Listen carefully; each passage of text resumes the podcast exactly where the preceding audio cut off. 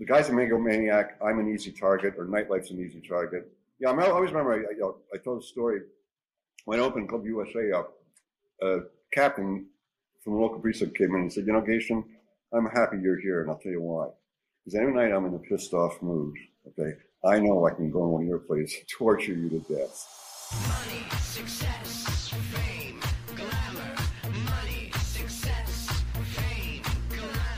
Hello, I'm James St. James. This is Night Fever, New York nightlife legends of the 70s, 80s, 90s, and beyond. I am joined, as always, by my co hosts, the co founders of World of Wonder, Fenton Bailey and Randy Barbato. We're celebrating the icons of the club scenes, the party monsters, the club kids, the celebutantes, the night crawlers, the downtown denizens. Today, we are very welcome to have with us a nightlife legend. He is a club owner and party promoter extraordinaire. He is a movie producer. He is the author of a book of memoirs. I have it right here The Club King My Rise, Reign, and Fall in the New York Nightlife. He is the subject of a 2011 documentary made by his daughter, Jen Gatien. He is uh, a, I've someone I've known for about 35 years, and I don't think we could have done this show without his input and without his perspective. I'm very excited to welcome Peter Gatien. Thank you very much. Great to be with you, uh, guys, James, Fenton, Randy. Yeah, it's been a long time since I've seen you. How are you doing? It's been what about twenty five years? I think the last time I saw you was in '96, probably when I left New York. Yeah, it's been a while. In the beginning of your book, uh, in your prologue, you talk about taking an ayahuasca trip in um, in Peru, and that that is sort of what crystallized it sort of put your life into perspective, and that's what was maybe sort of the the uh, the reason for starting the book or something like that. I know, Randy, you've done ayahuasca before too, haven't you? I, haven't done it, but my best friend is is sort of expert in ayahuasca, along with with her wife. And um, I do understand for many people, including her, it is you know this gateway to clarity you know, a lot of people that have had like um, seen shrinks for, for years and years, they say this is like 10 years of therapy in, in one session. Jennifer, my daughter, basically bulldozed me into doing it. It was just like, you know, I sort of done this LSD stuff and everything else. And she just kept pushing and pushing to the point where if you don't go, I'm not going to talk to you anymore. I mean, she was, So I, I went. Well, we, we, didn't go to Peru. Actually, we went. It's upstate New York, and uh, the shaman is a like a credited Western doctor. He's he's like unbelievable. All I can say is that when I came back, all I could talk about with my friends or whatever is you got to do ayahuasca, man. It just, it's not a high in that you know you're partying and whatever. In fact, you know the room was like 20 people. Uh, nobody talks to each other once once they take the uh, the, the potion and uh, you're just onto your own space for six, eight hours. It's just uh, unbelievable. Like I highly recommend it to anybody. Well, now, but you know, Peter, I have a lot of unresolved trauma in my life, and I have a lot of issues. Is that something? Would would that just send me in down a rabbit hole, or is it something that I need to do to maybe heal? I, I think you need to do it, but it's really important that you have with a shaman, whoever's directing the ceremony, that you know that knows their stuff. And it's almost like going to the best concert you've ever been in your life. They, yeah, upstate New York, they've got a you know, a lot of communities, you know, musicians and that sort of stuff. And there's music in the background, and, and there's simple. I'm just telling you, you, you uh, James, you know Jennifer well. Yes, yes. Get her to hook you up. Okay, it is in fact, I, I, I think they're going to start. You know, they've been off for a year now, obviously because COVID. But I, I, think they're starting in the fall. Is the last I heard about. But and you know, I, am sure there's a lot of credible people in California or in LA specifically that, that uh, that are good at with you know at organizing it and, and making sure you experience a nice trip. And they're like they have volunteers to make sure that you know there's a few people that they they don't go off their rocker so to speak, but they need like assistance and they're scared and whatever and the whole setup is just you know just beautiful. I've done about eight times now. That's interesting. What was the big takeaway for you, Peter? Was there a big sort of aha moment, or yeah, there's certain things. Yeah, you know, like in my case, obviously, my my loss of my eye was very traumatic, and uh, you know, I could see. It's like it's like watching a movie of your life, and I could actually see myself. I was six years old when it happened. You could see the clothes that I was wearing you know, kissing my mother goodbye, and then it's like I said, watching a movie of your life, and it really like puts you in perspective.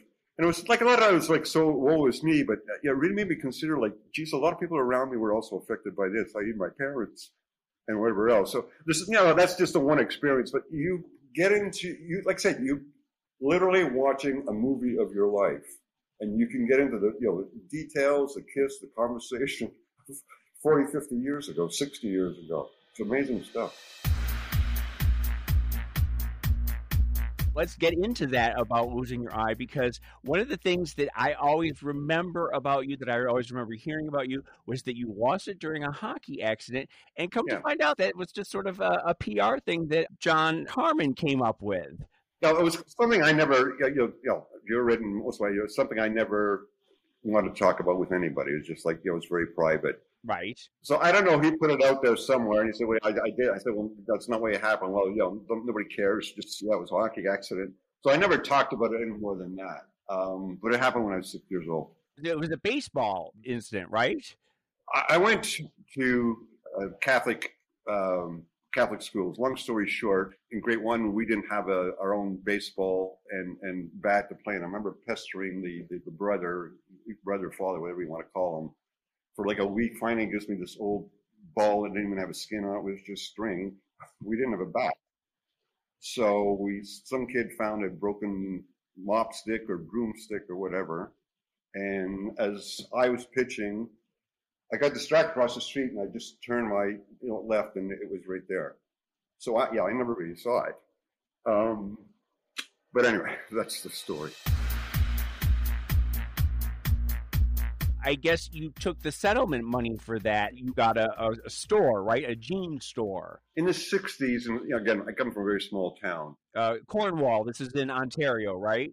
Right. It's a mill town, you know, 40,000 people now. It was 40,000 people, you know, 100 years ago. It's just one of those towns that always sort of stays the same. The retailers were there all like nice old Jewish guys that didn't know the difference between an elephant pant and a bell bottom and a tie dye. You just couldn't buy it in Cornwall. And, and this, this is during like the hippie era, right? Uh, yeah, 67. So, anyways, you couldn't buy uh, bell bottoms or tie dyes or, or, any of that kind of, or, you know, everybody was wearing sandals and, you know, hippie shit. So, long story short, I went to college at one year. I took Psych 101 just because I was like a bird course in, in the 60s everybody took. And I figured, you know, I'm wasting my time here. It's like, what am I doing? So, when I finally got the, uh, the settlement, uh, I got to actually when I was 17, I borrowed money from an uncle, you know, against that money. Uh, I opened up a, a jean store. It's sort of the cool store in your, your town. The only store that sold blue jeans, and, and, and, you know sandals and yeah, there, there was yeah. Um, it's so funny to think of you as as a in retail. It's just it, it's very sort of incongruous. Yeah, it really taught me a lesson in that that's not what I want to do for the rest of life. I remember being you know tortured where a young girl, 14, 15, would come with her mother to buy a pair of jeans and be daughter be crying, the mother saying the jeans are too tight. No, I want them. I'm standing like a schmuck for 15 minutes. So, you know, yeah, I can't do this. Back then, I bought a pair of jeans for four dollars, sold them for eight dollars. Um, bought a T-shirt for a buck and a half, sold for three. You're you're hustling. yeah, everything that seemed simple. And then you bought um, a hotel in in town. Your thinking was is you wanted to open a bar, eh, but to get a liquor license, you had to buy something that had already that already had a liquor license. Yeah, liquor license in Ontario back then was two kinds. You either had a restaurant license, which had so 50-50, or you had what's called a hotel or tavern license. And hotel is like uh, not describing it well. Long story short, it had like 20 rooms but had a li- license that permitted you to sell without a percentage of being food. And um, yeah, my opening act was Rush back then. Um, For opening night, that you you had a new band, a new. That was Rush that nobody ever heard of or whatever. This is not Rush that sells out Madison Square Garden, and and, and you know, the, yeah, I used to travel to Toronto. Clubs were a little hipper there. You know, uh, listen to bands on, on Sunday, Monday, Tuesday. Then I, you know, I'd hire them for uh, for Cornwall. Um, and Rush was the first one I ever hired. Disco is right around the corner, and you go to a disco convention in New York City. Yeah, first place I ran into in New York City, obviously, you know, hearing about all my life was 42nd Street It was like, oh my God. in movies like, you know, whether Midnight Cowboy or whatever, but it's like to go there as a small town Canadian kid and getting like, oh my God, it really is much worse than it was in the, much worse in a better way. But it was, you know, New York was great back then. Were you intimidated by the other club owners that you met there? Oh yeah, I, I, I was. I remember there's the club owner actually from I think it was called 2001 Space, uh, the one that John Travolta, the movie was shot at. Right, yeah. And they, they were sitting there, and I, I was like, geez, I'm such a pretender. It's like these guys, you know, big time club owners. You know, meanwhile, that place, you know, all I had really was a couple pieces of hanging plastic and a dance floor. But anyway, yeah, I was beyond intimidated uh, around this time you you see uh, an ad for a club that's happening in South Florida called Rum Bottoms, which is such a South Florida name that is so funny. I never read a New York Times in my life. You understand? there was no internet back then, and, and it was hardly you know, you know, my family or nobody I ever knew subscribed to New York Times in, in Cornwall. Picked up business opportunities look at it, and there's this place they describe. Anybody with an IQ of more than 50 would have said this is too good to be true. But anyway, they describe this club $600,000 light system, $400,000 sound system, you know, large club, da da da da, sell price 400000 which it's a sound system and a light system were, you know, alone a million dollars. So anyway, you know, I, I, didn't even go back to Cornwall. I got on the next plane to go to uh, Florida. Place was like verging on Chapter 11, ended up negotiating a deal. And then I had a buddy in Canada who did uh, really, really great sound and light systems. And anyway, we got the government to fund basically a million dollars of sound and light on a lease that I signed with him. So sort of like a total smoke and mirrors. You know, I had one of the biggest clubs in, in, in America at, uh, I guess I was about 24 then and you realize right off the bat that the gay crowd they're the fabulous people they're the fun ones and they're the ones bringing the money and the outfits and everything. Oh, yeah. I thought that very early but uh, I, yeah i think in the book that you know, i mentioned it again nobody when i say nobody nobody's out of the closet in cornwall uh, you know in, in the 60s did not exist so when i took over the place they had booked a party for the gay publication that you know best drag queen best this best that award dinner so I remember walking in there, and there's like 1,500 people with everything from like fishnet socks to chaps to, you know, leather dressed. To, you know, I had never seen that in my life. You know, a little bit of glimpse I got of that was maybe the Al Pacino movie. Uh, cruising. cruising. Yeah, cruising. I don't even know if I went and saw that movie or saw it later on TV or whatever point of the story, I was terrified. Was, and then I went out, and you know, everybody was having like a really good time. Nobody was hurting each other. Struck conversations up with a few, whatever. They were fun as can be, laughing, whatever. Seems like you know, great clientele to have.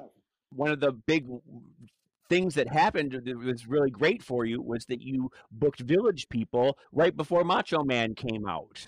Some of that was dumb luck or whatever. Uh, but that week of Easter that year, we had booked the Tramps, village people. I think it was two tons of fun or, or uh, anyway, uh, they had the San Francisco and they had obviously YMCA, I think, hit that week or whatever.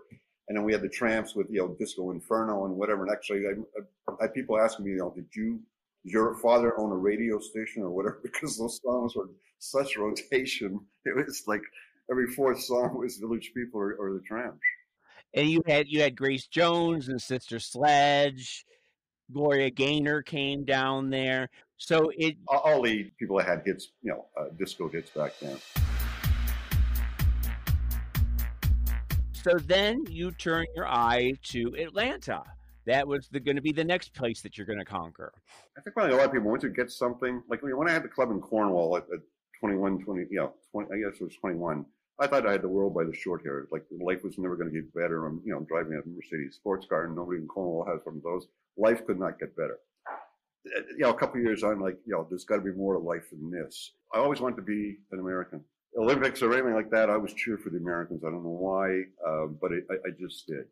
So that was my like, oh boy, like I'm going to become an American. It was a really big deal for me. So I went there for three years.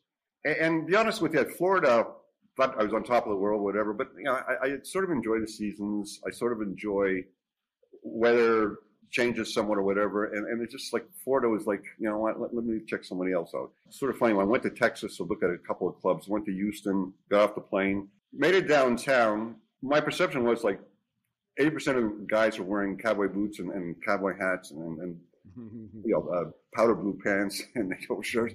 I didn't even go to properties. You know, this is not this this is not for me. So then I went to Dallas, and actually they showed me the uh, the theater that uh, Oswald. Remember where Oswald got caught? Oh yeah, sure. Didn't have the right vibe or whatever. So I guess not. so I went to Atlanta, and we, you know, this is place. It was a dinner theater that did spent a lot of money, but it wasn't doing well, and you know, made a deal. And and, uh, and you understand the seventies the 70s are best time. They were the best time. You know, it was pre-AIDS, pre-herpes, pre-friends getting losing everything on cocaine. I mean, people were doing coke or whatever, but they haven't lost their livelihoods and you know their houses and their cars and everything else yet. So you know, the 70s was like just like it was a joie de vivre. You know, uh, yeah, just you know, sexually, like I said, there's no AIDS, there's no STDs, there's you know to speak of. While you were building this empire, like, did you ever go out to club? What was your social life like versus your professional life? So, social life, basically, yeah. The club I had in Florida, you know, and I, I was. I was young and, and you know I needed money lunch, so we were open. We had a 6 a.m. license, so it meant you know I was in the office and we were open seven days a week. So you know social life, yeah. Did I go for dinner with uh, my then girlfriend. Yeah, but that was what the extent of it. And as far as the uh, going out of the clubs or whatever, to be honest with you, I, I don't know if I was pig-headed about it, but I, I sort of always focused on I'm going to be if I'm, I'm going to be inspired. I don't want to be inspired by another club. And I'm not saying that was solid thinking, but it was you know my arrogance or my fear or my insecurity, or whatever the hell it was. Yeah, I, I don't know. So I, I got it more from fashion magazines and art magazines and and music magazines, obviously, you know, it, you know, especially back then when you were booking acts, you had to, you know, really know what was happening on Billboard, et cetera, et cetera. Your big get, the big thing that was going to lure the people in, lure the customers in. You decide you're going to have a Panther. That's, that's Atlanta. Oh, this is Atlanta, right? Okay. The best, and and seventies is all about you know mirrors, uh, chrome, spinning wheels, neon, or whatever. You know, that was like the light show and the sound was what you know what you were trying to be better than everybody else was. We took over a dinner theater and there was a orchestra pit and we're just sort of sitting around during the day working and I don't even know whose idea was. Everybody's like shit tired. Like, how about we put a, a pool in there and with glass dance floor? And you know, and then they just sort of like, you know, yeah, that sounds sort of great. You know, what can we put in it? And then how about sharks? And, and anyway, just sort of snowballed. It was fun. I mean, the customers loved dancing over a shark cage, and I, I, I think I mentioned the book. There's one night I'm by the front door and I hear on the mic, somebody just went through the dance floor. they fell through the glass floor. No, what happened is this huge guy. And we used to have back then. Everybody, you know, we, we, had really tall speakers that you could climb up and dance on, which was you know really added the ambiance. Actually, people used to almost fist fight to get on top of the speakers. It was you know their thing. We had them on the stage. You know, we had them all over. Anyway, he jumped on it from a six foot speaker on the glass and it went right through. Okay. We obviously was in a panic. Uh, and actually, we had just taken the sharks off the, the night or two before. I think there were sand sharks. I don't know if they, but you know, the panic would have been crazy. But the crazy thing is, all we did is we put stanchions. It was a four by eight piece that broke. It was like a whole bunch of four by eight sheets of, of glass. Put stanchions around it, and everybody just kept dancing the night away like nothing happened. um, your opening night, um, Andy Warhol agreed to be the sponsor, right? He was the host of the night. Yeah, he did invite him. And that must have been, I imagine, having Andy Warhol, the Andy Warhol, come to your opening night. I that must have been sort of like the the print uh, that must have sort of given you especially back in the early '80s, the the the whole art, you know, whether it was even like a you know East Village artists or, or whatever, they're really starting to be more the what you consider the lead horses or the cool people or whatever than than models were, whatever. Not that models or whatever were, were not, but that, that really uh, culturally they were really important to uh, New York City. So yeah, I mean, it was you know having Andy Warhol. Um, participate in your opening night was was yeah. And so you met Andy, and you, did you get along with him? Was it, did, were you a little intimidated? Oh yeah, no, I, went, I went to dinner with him probably about three, four times. Not just him and I, you know, him and you know maybe four of us, sixes or whatever. I always thought he was a very shy guy, smart as a whip, um, but definitely pleasant to be around. Like you didn't feel like he was in any way ever going to be condescending or hurtful or whatever. He was just a mild mannered, you know, really nice. That was my impression. You also had you had met a lot of art installations there, which I think was a precursor to things that were going to happen in New York. Yeah, a lot of that. Some of that came off of like uh, what's that club that was on the Lower East Side that's there forever? Pyramid, maybe. Pyramid Club. Yeah. Okay. Yeah. Yeah, they had like little, you know, much lower budget or whatever. And Malcolm Council were the first uh, first art director we hired. You know, came out of Pyramid Club. And you also had something called Exciters, which is interesting. You had you started hiring the kids that were to come, and you would pay them to come eh, dressed up in fabulous outfits. And um, you called them exciters, and they would sort of get the crowd going a little bit, right? Okay, I, I don't remember that one to be honest with you. Really? You know, yeah, I really no. Um, you know, we always tried to do a party where at least it had some gay crowd uh, enthusiasm or whatever. No, my, I don't. I remember. You know, did we hire dancers? I don't think we hired dancers until the late '80s or whatever. I'm even trying to think about that. Well, that's weird. No, because it's in your book, and you call you call them exciters, and I kept thinking to myself that that's something that Michael always took credit for. That he was the one who started this, and here you were saying that you had you were doing this in Atlanta before you even got to New York. See, I had stuff. Okay, you had a, you know a few, but probably not the extent. I'm trying to think like you know, remember this used to be this guy who would dance and would literally, you know, dance up the wall six feet and come back down, you know, that, that, that kind of stuff. And then you always had, try to make your staff as artistically eclectic as possible. You know, not like, you know, uh, tattooed from head to toe, but you, you know, you wanted your staff to have the sort of that, that art feel to them or, or you know, cool feel or, or, whatever. But to be honest with you, I, i have to think about it. Maybe by the end of the interview, I'll remember. So was um, coming to New York was was Limelight your first club in New York? Yeah, I, have been looking in New York probably about for a year and a half or two. And got to tell you, like you know, you ask about inspired clubs. I remember like reading about 54, obviously, for a lot of years. And I got to tell you, when I finally went there, I, I was really disappointed. I, I, thought it, as compared to our club in Atlanta, you know, from you know everything from sound to lights to, to, to whatever. I mean, I remember seeing the Moon and Spoon, which I'd read about all my life and you know it's basically a two pieces of plywood on ropes. you know, a little bit of Christmas lights on them. And, and, listen, Studio 54 is, is terrific. I'm not you know taking anything away from uh, that, but it, it, so anyway. Um, I, I, tend to ramble. So, but when you came to New York, you, you were looking for some something architectural, something really diff, something different that would stand out. Yeah, when I came to New York, the the chrome neon spinning wheels, whatever had been done to death. So it wasn't like I could say, okay, you know, Studio 54 had two of those big, or 20 of those big posts coming down. If I have 40 of them, it makes me better. Or if Studio 54 had 10 spinning wheels, if I had 20, it would make, you know, me more interested.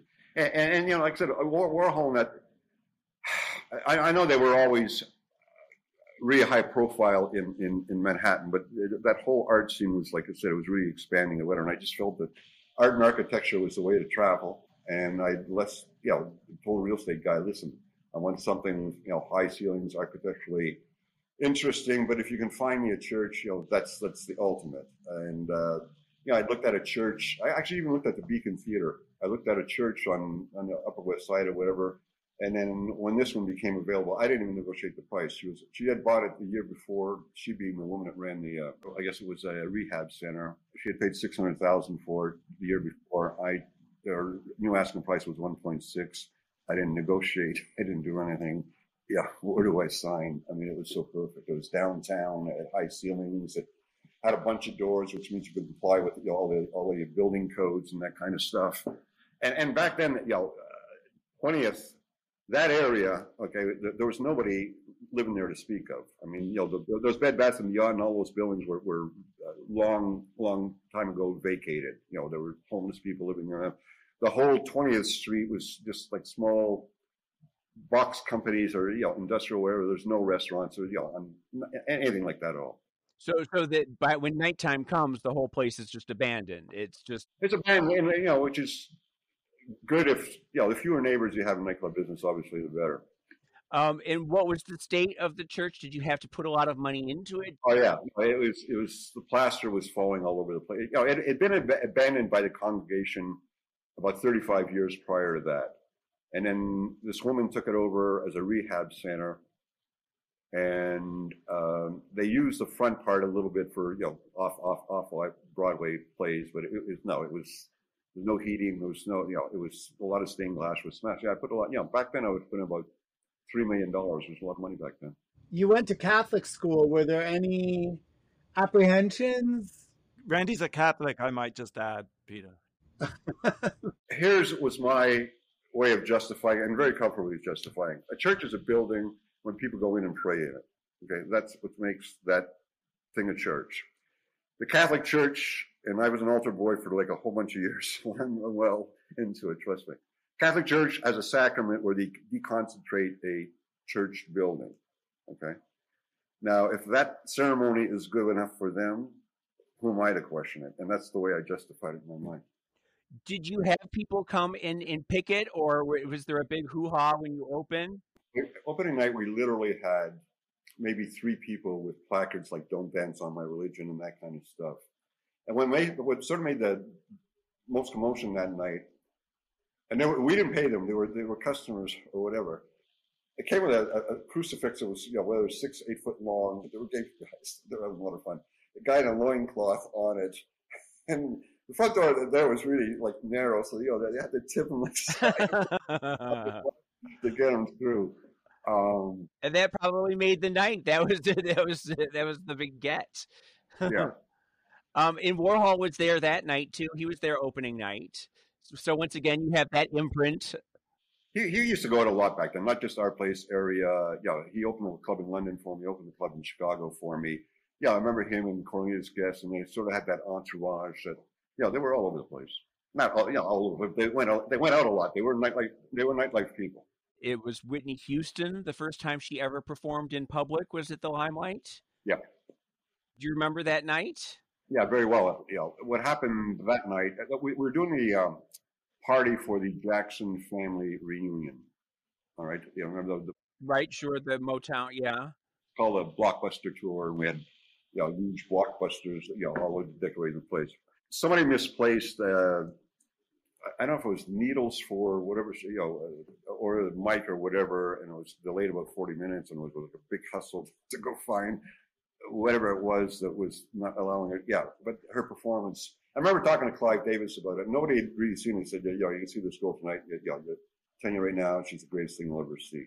Like, um, and she was really great. So much of Limelight, I remember. Uh, mostly Fred Rothbell Mista up in the library with the VIP room amazing amazing character. That vip room the library was just it was where everybody ended up every single night. It was the details crowd yeah yeah I had a real cross section you, know, you had like sort of downtown press whether it be you know the steven stevens or the michael mustos and then you have like art dealers like andrew crispo and, and you remember him right? Oh i remember andrew yes.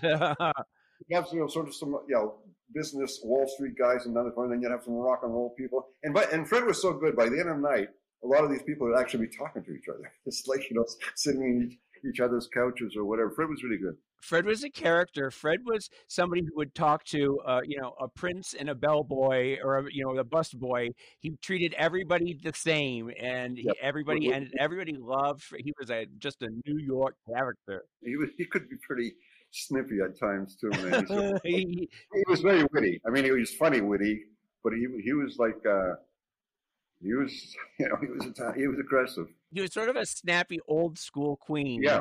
yeah. but like, but everybody ended up always having a really good. I always remember Billy Idol being there. I always remember. I remember meeting Drew Barrymore as a ten yeah. year old. She was up there. Yeah. Yeah. All right. Definitely seems to me that there are sort of two limelights. The, that first period of the limelight, and then the sort of club kid period of the limelight. Well, the, the club kid thing, it's, it's, a different era in that the '80s. Get us you know, there was no like tabloid um, TV shows back then. Like I, I remember, and I don't, you know, I won't name specific celebrities, but I mean, you know, seeing them like in horrible condition, okay? But they didn't worry about it back then. And it wasn't like, you know, uh, somebody's going to snap a picture of them or, or this or, or, whatever. So I, I, think they, they were much more comfortable in letting it all hang out. And then, you know, the 80s, I mean, you know, AIDS, like really, uh, for New York, or at least the nightclub, I mean, you know, 85, 86 to 88, 89 were very hard to do anything that was exciting. You know, those years I opened London, I opened Chicago, because they hadn't been hit anywhere near what New York had, and you could you know do stuff that was interesting.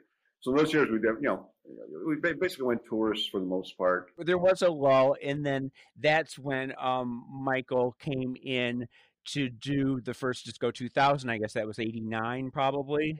89, 90. But but back to the two eras. And I, I, I'm going to say I get a little bit angry about, not angry at Limelight, but I got, you know, there's so many niches in New York. Like, yes, Wednesday was really great for the club kids and, and the gays and whatever. But like we, you know, we we developed a night like Rock and Roll Church that lasted literally nine, ten years. To those people, Disco 2000 didn't exist, but we obviously Limelight was like, you know, like terrific. Same thing Tuesday we did, you know, industrial night. And then we had more traditional gay nights with Mark Berkeley, where it was more, of a, you know, a Chelsea hardcore, you know, uh, Tom film, not quite as normal feeling, but you know that kind of of of, of, of gay thing. And we'll talk a little bit later about when you started doing hip hop nights at Tunnel oh, and yeah. Palladium. Yeah, but part of wait, just just to go back to this because it's interesting because like those other nights were uh, equally as successful, right? They were like part of the engine of Limelight, and it was legendary in those circles as 2000 uh, Disco 2000 was and yeah. probably more financially sound, you know, solvent for you. You probably made more money off of those nights than you probably lost the money on Wednesdays. No, we never lost money. You know, that was you know, with, with Michael. Yeah, I, I, sort of heard of Michael or whatever. And to be honest with you, the first night he did Disco 2000, I wasn't there. But I came back the next day and I look, I'm looking at the receipts and whatever. And we, we you know, normally we did like before Disco 2000, give or take 800 people on a Wednesday all of a sudden, you know, I, I, look at the numbers and we did like 1,700, but the receipts were less than what we did. 8,000. So I remember Michael bringing me in and saying, listen, I'll be here again this week, and obviously the energy was good, da da da da. But you know, there's got to be structure to this. If you cannot make this financially viable, it doesn't have to be a home run, but it has to be financially viable. It, it won't sustain. And, and you know, believe it or not, I mean, you know, Michael, Michael was in a way difficult to deal with. In a way, he was. I mean, he wasn't like the, the prissiest queen that I ever met by any means. So he fight, you know, he sort of got it. So I mean, we would fight about budgets and we'd fight about how many comps and how many drink tickets he was going to get and that kind of stuff. And you know, the night really ballooned, and it was more than just club kids. And you know, Limelight had a, a reputation with the tourists anyway. We'd been around 1983, so on any given night we had you know, 400, 500 full pays. And Jason Michael saying, you know, somebody's got to pay the freight. And it, it's a really hard line to maintain between sort of being not too cool for school, but being not too cool for uh, the paying crowd. You know, and it's like a, you know, it's a it's a, a balance you got to carry. And obviously, you're stricter at the door. You know, with some people, that, you know, but but it's it's a real like you got to you know you got to think it out because in the end, like I said, if you don't make it financially sustainable, any jackass can can pack a place and lose money. Well, you were also lucky that you had that huge dance floor that you could pack with paying, paying customers, and then you could have a room off to the side where the people who are not paying. Like in the seventies, everything was you know, disco, boom, boom, boom.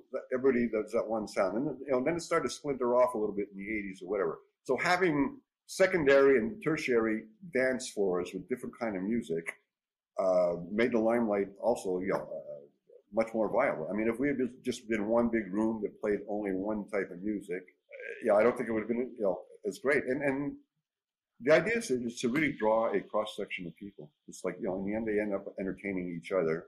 The guy with the sequence thinks the guy in the Armani suit's a you know a jackass, and the guy in the Armani suits thinks the sequence guy's a loser. But in the end, they all sort of entertain each other. It's like yeah, it makes it works. I mean, if everybody looked the same, the club gets pretty boring. I'm so interested in what you say about Michael because I think all of us here knew Michael as a as a very sort of intriguing person. Did what were your sort of first impressions? Do you remember meeting him for the first time and what your impressions of him were? Yeah, yeah. Listen, Michael is always, and I think especially in the, you know, he, he's always likes to stake his own territory or whatever. So, you know, he, from the beginning, I, not way I'd let him know who was boss, but basically, you know, things had to be make financial sense. That other, and and I think Michael obviously liked not arguing like fighting arguing, but just a discussion where. Oh, I think he liked arguing. I think he got off on that. Getting the last word in, you know, everything was a game Michael. And, and unfortunately, I, I, think as he got a little older and a little more messed up, you know, it, it, you know, the more he could shock people, the more funny you, know, you got from the game. And and uh, know, when I first hired Michael, I'm not talking like the first week or two. My recollection, and James would know better than you. The first couple of years, or maybe even three years, he didn't even do ecstasy of the night of his parties. He would pretend he was, you know, white and, and crazy and whatever, and he was a court jester, and, and, and, and actually, you know, the next day he'd laugh about it because everybody thinks I was stoned. But, you know, and then he'd go off with Keoki that night to their apartment, and they'd do their ecstasy or whatever, and uh, I'd see him back on, on Friday he was a good businessman in the beginning. I mean, he he knew what he was doing and he knew how to get. The- but I don't think he crossed over to heroin until the last year. No. It was probably like around 94, 95 is when he was probably first starting to. Later part of my, I, I don't know. Like I said, I never had friends who were on heroin, and, and truthfully, you know, thinking back on when Michael was on heroin, he appeared more straight than when he wasn't on heroin, and you know, scratching and whatever. But I, I didn't pick up on it. then when you worked with uh, Eric Goode from Area and Serge Becker, and you went right. to open um, Club USA in Times Square. Right. Uh, how did you find that space? What what was the space, and how did you how did you go about? But yeah, by that time, you know, um, this is 92, 93? Yeah, 91, 92, Yeah, yeah, probably ninety two. There were very few club owners that last truthfully much more than eighteen months, two years. So you know, by that time, I was you know developing a reputation of, of knowing what I'm doing. So I, I was starting to get other people. Ian Schrager was in partners with the guys that owned that property. You know, uh, it was a group that you know they also owned the, the Paramount at the time and, and the Royalton or whatever. So mm-hmm. Ian introduced me to guy's name was Arthur Cohen, who owned the building. It was a theater, right? Yeah, it was a theater. So the, the, you know, I was brought to it by with you know, by Ian Schrager. Then uh, Eric was was helping with the concept, and you brought in uh, Mugler and you brought in Gaultier right. uh, to to design different rooms and different things. Right. And there was that giant slide that I remember. Right. Well, that slide is yeah, even made it on the Seinfeld show. But people still talk about that slide going from the second floor to the first floor into the dance floor. A couple times our busboys were actually charging people at the top. We don't find out like you know later, you know, two bucks or whatever. But yeah, it was popular, and even our Sundays with Mark Berkeley, which uh, was a gay night we used to call. Uh, I think we call it bump. Oh yeah, bump, sure. Yeah, because it was you know it was obviously anyway. It was after the slaughter. You then bought the tunnel as well, which um uh from was it Ellie Diane who owned it before? Who was the? But when I took over the tunnel, it had been abandoned for at least two years. Mm-hmm. The last sort of incarnation, I think it was more of a Spanish club or, or, or whatever. So a- anyway, um, a realtor, you know, called me up, saying, "Why don't you go look at that space?" So I said, "You know, fine." I looked at it; it was too small for concepts I wanted to do, but the landlord was more than willing to lease extra space. So, yeah, the tunnel that we had was probably at least three times the size, if not four times the size of, of the original tunnel. Well, because you had the entire that tunnel, you had the big space that went back in with the railroad tracks. That room that we did at the uh, at the far end, used my oh the Kenny Scharf room. The, Scharf yeah, room, yeah. There was the green room off of that, uh, off the opposite side, and then you know we, we did the whole hallway type. Anyway, uh, it was quite a bit larger. And you had you would always bring in the skateboarders. They had yeah. a, a, half pipe in the back, yeah. so you had one area that was all kids and skateboarders and stuff, and then you had the upstairs bathroom, which is where the club kids congregated. We spent about, and that was of my back then, was about ten, twelve thousand dollars on props to develop a game show that we did behind. Do you remember that? Oh yeah. Uh, well, Homan did a game show, didn't she? Was that part of it? Yeah, RuPaul was part of it. You're right. Yeah, yeah. I gotta tell you, I was really pleased that you know I read somewhere RuPaul met her husband at Limelight. Eh, they, on the dance floor, yeah. And they're still together. How many years? left? Almost thirty years later. Pretty gratifying. You know, over the years, I've had, you know, even like the last few times I've been in New York, I walk down the street and somebody would say, "Pization, yeah, yeah, I met my wife at your place, or I did this at your place, or whatever." Very gratifying. I used to love it when people the other night you'd see them exchanging phone numbers and that kind of stuff, and then you sort of smile. Geez, I wonder how many people are leaving here are getting laid. And it was just like small. Oh, I, there, I I have stories that I could that I, that I will still you know drag out every you know every time I have a cocktail of them getting laid in the bathrooms.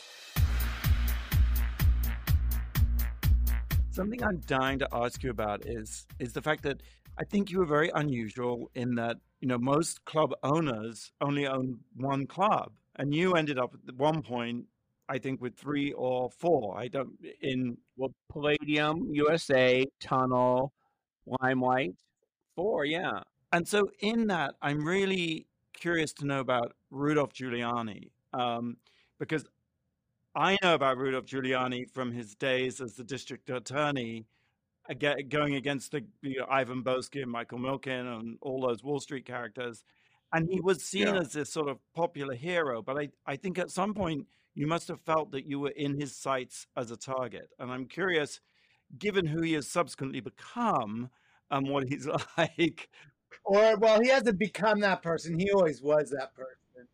Right. Now that he's been recognized as the crazy lunatic he is, um, I'm just curious for your perspective on on on dealing with him because he led a very you know high profile campaign.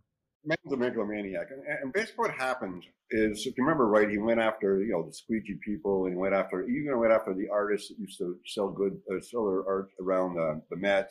Basically, my theory is he ran out of squeegee people.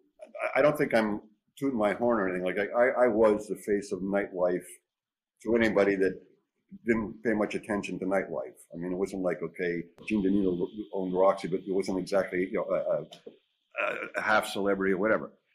Back then, the New York Post was um, uh, basically a newsletter for Giuliani, and when he decided to come after me, it was just like, and uh, you know, we kept, say, we kept winning. Like, oh, okay. He closed us down on this stupid nuisance abatement thing. They'd send in like 70 narcs, you know, make it right. The judges would reopen us, you know, three months later type thing. But obviously, it was just you know, death by a thousand cuts. But I, I you know, uh, the guy's a megalomaniac. I'm an easy target, or nightlife's an easy target. Yeah, I always remember. I, you know, I told a story when I opened Club USA up. A captain from the local precinct came in and said, "You know, Gatien, I'm happy you're here, and I'll tell you why. Because every night I'm in a pissed off mood. Okay, I know I can go in one of your places, torture you to death." Ben Brafman, who's pretty connected or whatever, you know, heard, you know, staff, why is it we can't fucking get this guy? Like, you know, you know, including my federal trial, like, like nobody wins. When I say nobody, 95% of cases brought in by the feds, they, they win. Okay. I was acquitted in three and a half hours. And not because I was lily white, but the fact of the matter is, you know, we did what our marching orders were from the police department. The police department, you know, said, you know, tighten up this, you tighten up that, or, or, whatever the case may be. And I'm not exaggerating when they said, sent 70 narcs in one night, they made three buys, you know, chicken shit buys. Nobody could survive that. In fact, one of the reasons we won that case with Ben, Ben had the Manhattan South Narcotics captain on the stand. He said, you ever making a arrest at Madison Square Garden? Oh, yeah, sure. How many? Well, some nights Ben was concert 150, 200. Well, how many times have they been closed? you know, it was like, a- anyway, I don't know if everybody would have given me the benefit of doubt on what of a how much of a scoundrel he is, but I got to believe like now there's maybe what you know the mega crazy crowd, you know, people that might believe this shit, but nobody else does. Like, what a friggin' loser. at a certain point in i guess was it 95 96 you had the dea and the fbi and everybody is coming in trying to get you and trying to bring you down when Michael really loses his shit and and the, the, stuff with Angel happened, that was probably what the, the impetus when they when they were finally able. Yeah, that, that happened. I don't know if it was the impetus or you know, the machinery was working or whatever. Let's put it this way: uh, public relations wise, it was a, you know obviously a disaster for for Angel, but it was you know a, a disaster for not only you know a, night uh, for all of my life. Yeah, yeah, I view the club kid thing as, is, is a bunch of young people who really enjoyed going out in a secure environment. that yes, you know, some of them have their you know emotional issues or, or they were harmless basically. That you know they weren't like hurting people. They weren't dealing drugs in a violent way. That you know dealing any amount of drugs. In fact, when I got arrested, you know, my prosecutor or my uh, investigator went to a few of them that, that you know had actually gotten tied to invite me and said, you know, Peter, you won't believe how these people friggin' live. They, they don't have a friggin' penny. These are not big time drug dealers. These are just friggin' nickel time, you know, club kids that are trying to, you know, uh, make an evening or whatever. It's ridiculous. Anyway. Eventually, they close the club and they come in and they take away everything. Talk a little bit about the downfall, the the the. Well, that, that the actual pressure or, or, campaign or terror campaign against me, you know, actually accelerated after I got acquitted. It just got to the point, like I said, they'd send in, you know, 70 narcs, they get closed down for three months. You know, we, you know, we get closed down and it take three months to go to court. And every time the judges said, you know, what do you want, what more do you want this guy to do? You know, it was, it was just, uh, it was ridiculous. So in the end, I sold Limelight. I own the building. All of it went truthfully uh, for uh, back taxes and you know, penalties and, and you know whatever. And if I had to do it over again today, the day after I got acquitted, I should have taken my tent, folded it, and then moved to LA. I, I should have just, and I just, yeah, I, I, don't know if it's my Canadian naivety or whatever, but I just sort of believed, okay, they took me to court, they gave it their best shot, uh, let me go lick my wounds and start over again. They'll leave me alone, and it just got friggin' worse and worse. The killer was the uh, deportation. Yeah, like the, that deportation. Like, yeah, I'd been here my most formative years, from about 23 to what was I, 55, I guess. Yeah, well, whatever it was. You know, my most formative years. All my friends, family, kids in school here. Ta da ta da ta da I knew nobody in Toronto. In fact, the only reason I landed in Toronto is because the plane, you know, I was locked up for a month after the deportation hearing. They flew me into Toronto, and that's how I ended up in Toronto. If they flew me into Montreal, I probably would end up in Montreal. You've been in Toronto now for, um, I guess, 25 years, probably. No, little, yeah. No, it'd be about a dozen years. A dozen years. Is it a place that you see yourself in, or do you want to come back to New York? I have an apartment in New York now. I was starting to spend a lot of time before COVID. In fact, you know, when COVID, you know, I, I, actually my, my book was released last year, and we are going to do a you know a tour, and I had some really good stuff set up. And anyway, COVID hit. My book was re- released April first. COVID hit. I remember talking to my wife like the week before. Should we spend time in New York, or should we spend? You know, I, I figured it'd be like two weeks a month. I don't know. But but at what point were you allowed to come back into the country? About four years ago now. About four years ago. Um, and you were able to come back and forth because you have uh, Native American, you have Native blood in you, or what was? Yeah, yeah. I got a waiver, and I've got, I've, I've I'm, yeah, I've fifty percent above Native. That's interesting. And so you, that, so when the lockdown happened, you were able to go back and forth in a way that other people. Oh yeah, I've been, yeah, like I said, yeah, I've been going back and forth. In fact, yeah, I was exploring the nightclub scene you know, everybody always, you know, not everybody, get a lot of calls, you know, come look at this, come and look at that. And I was sort of looking at, and I was actually looking at Brooklyn and, and a few years ago, two, three years ago, they were starting to do a lot of one night parties and whatever. And they were actually pretty good. They weren't lame like what's going on at One Oak and Marquee or whatever. It was, you know, it was actually reminded me of, of, of what Limelight used to be like. Or or or, uh, or Tunnel or USA. I, I, was sort of exploring it, you know, just to see like you know what was what was sort of happening there. So I've been going back to New York now for three, four years. Do you ever see a time where there would be a Peter Gatien comeback and you would do clubs again? Is that something that you want? No. No. no. It's a young man's game. What did you think when you heard about Michael passing this past Christmas? You know, I think Michael was always a time bomb. Okay. Yeah. And you can only push envelopes so long and and so far. You know, like I said, you know, was I sad about it? Yeah, yeah. Obviously, I don't like to see anybody dead. I had heard rumors, you know, like you know, friends of friends that knew Michael tried to help him in the last you know few years or whatever, and, and it was you know most of them, to be honest, gave up on him. Mm-hmm. Um, not because they didn't try, and these were nice people, you know, nice people that, that tried to help. He obviously had a very destructive personality, and I, I have a feeling it got worse you know, jail will do, do a little bit to your head also. So it's not like I, am belittling him or whatever. But you know, Michael, like, you know, when was the last time you talked to him? I, I, I, wouldn't talk. I, I wouldn't have talked to him. Yeah, I, I, yeah, You hadn't probably talked to him in like 20 years, probably, right? Yeah, 25 years. Yeah. You know, he sent the letter when he was in jail. Very much, you know, I'm sorry, I apologize, da da da da. da. And then even when he got out, you know, he did some, yeah, not that I give a shit, it's sort of some like Peter Gatien bashing that, you know, I, I just thought the kid, you know, he didn't learn anything. You know, and like I said, you know, Yeah. It's true. He did. He did. He had 17 years in, in which to rehabilitate himself or to come to a different idea, and he didn't really. and don't take this the wrong way or whatever, but, but some people, like Arthur Weinstein, I love to death. Okay, Ar- Arthur died. Uh, you know Arthur. Oh yeah, of course. Mhm. Okay, some people I think are not programmed to age Yeah. To, to get old. They're just not.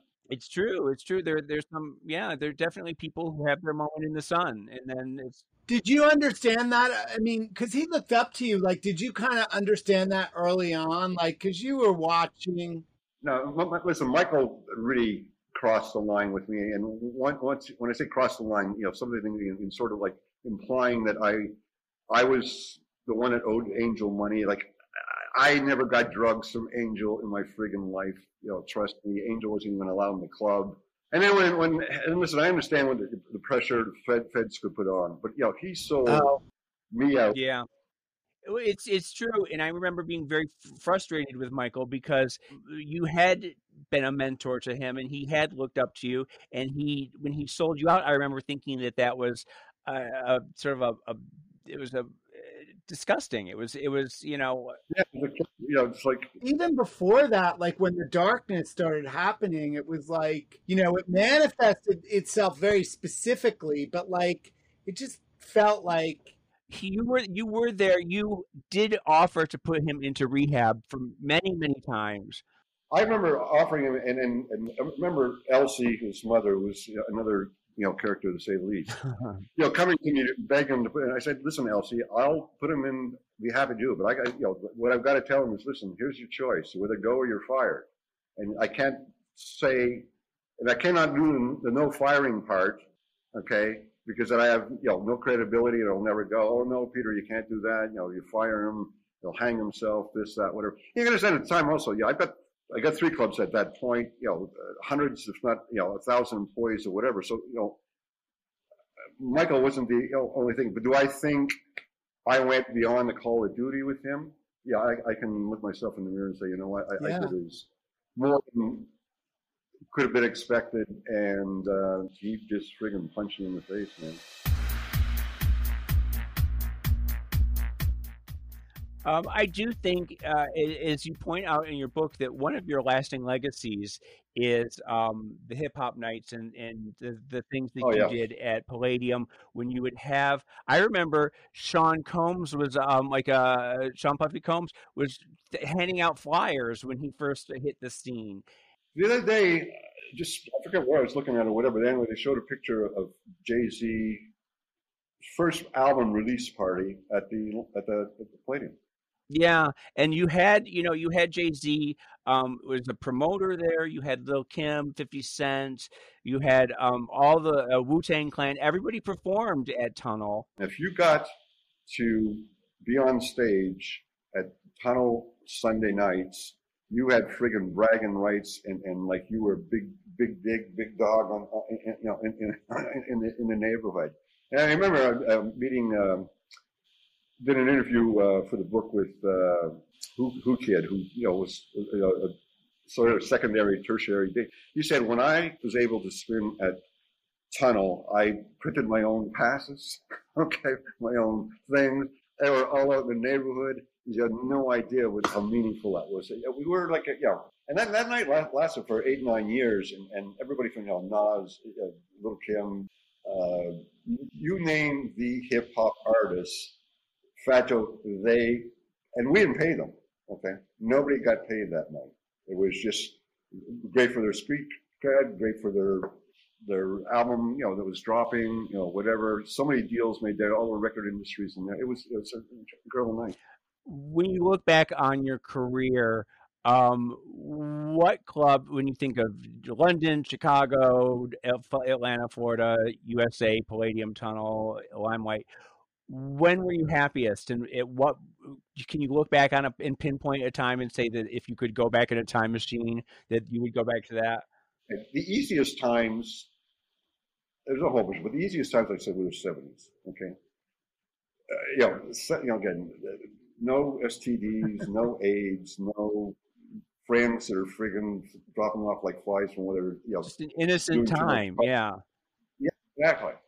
And, and, truthfully, you know, there was, you know, was there a DEA back then? I, I, don't know, but it wasn't like, you know, unless you were moving kilos or something like that, you certainly didn't worry about it. um, so maybe maybe go back to the beginning, go back to, to Grace Jones at, at the rum bottoms. Well, yeah, I mean, those, those are you know great times. And you know, was I really happy, gratified between ninety and ninety six, or ninety one and ninety six when I had the four clubs, and I could go from, you know, I, I could go from a, like a you know on a Sunday night from the you know the greatest hip hop artist to, to whatever to a you know go to to uh, Limelight and there's you know. Uh, Pearl Jam and, and whatever, you know, and, and, and Prince performed, uh, Red Hot Chili Peppers, Marilyn Manson.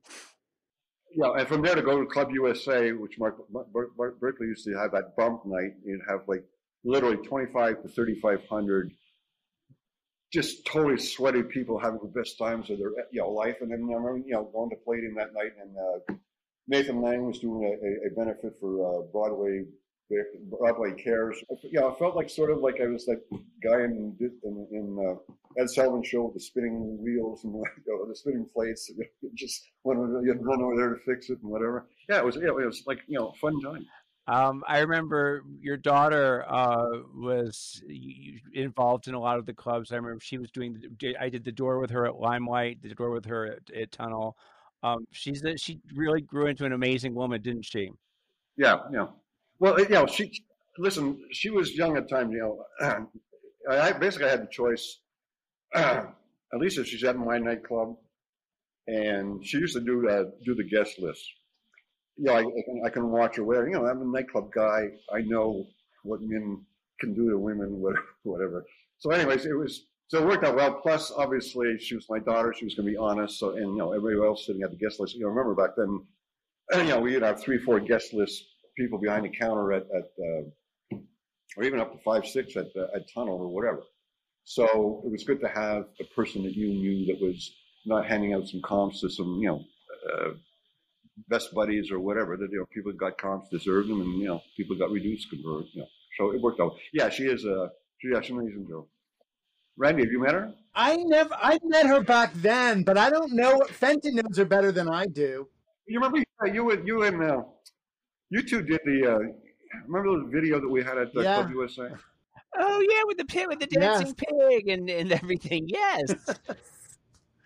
That's but I'd forgotten about that commercial that aired on like late night TV, didn't it? No, what it was is when you went to the line, you know, the, the concept was, you know, a spoof on the '80s, you know, mega advertising, perfect, you know, person advertising. So the concept, if I remember right, was almost like Disney, where you're walking in and this perfect person is telling you, "Welcome to Club USA. Please, you know, go to the right." And there was monitors, eight monitors through the whole club. It was sort of, I, I, that's the way I remember it. I think, but no. Yeah, that was totally it. And I, I remember we used some public access personalities as some of the tour guides. It was very right. um, post postmodern. Like Robin Byrd, like yeah. not Robin Byrd. No, even though we love her, but not Robin Byrd well, Peter, thank you so much for coming, and I, I really enjoyed talking to you. It's got to be the fastest hour I've spent in a long time. Peter, I love you. You're amazing. Thank you so much. All right, Brendan, thank you very much. It was a real pleasure. Nice Appreciate it. Money, success.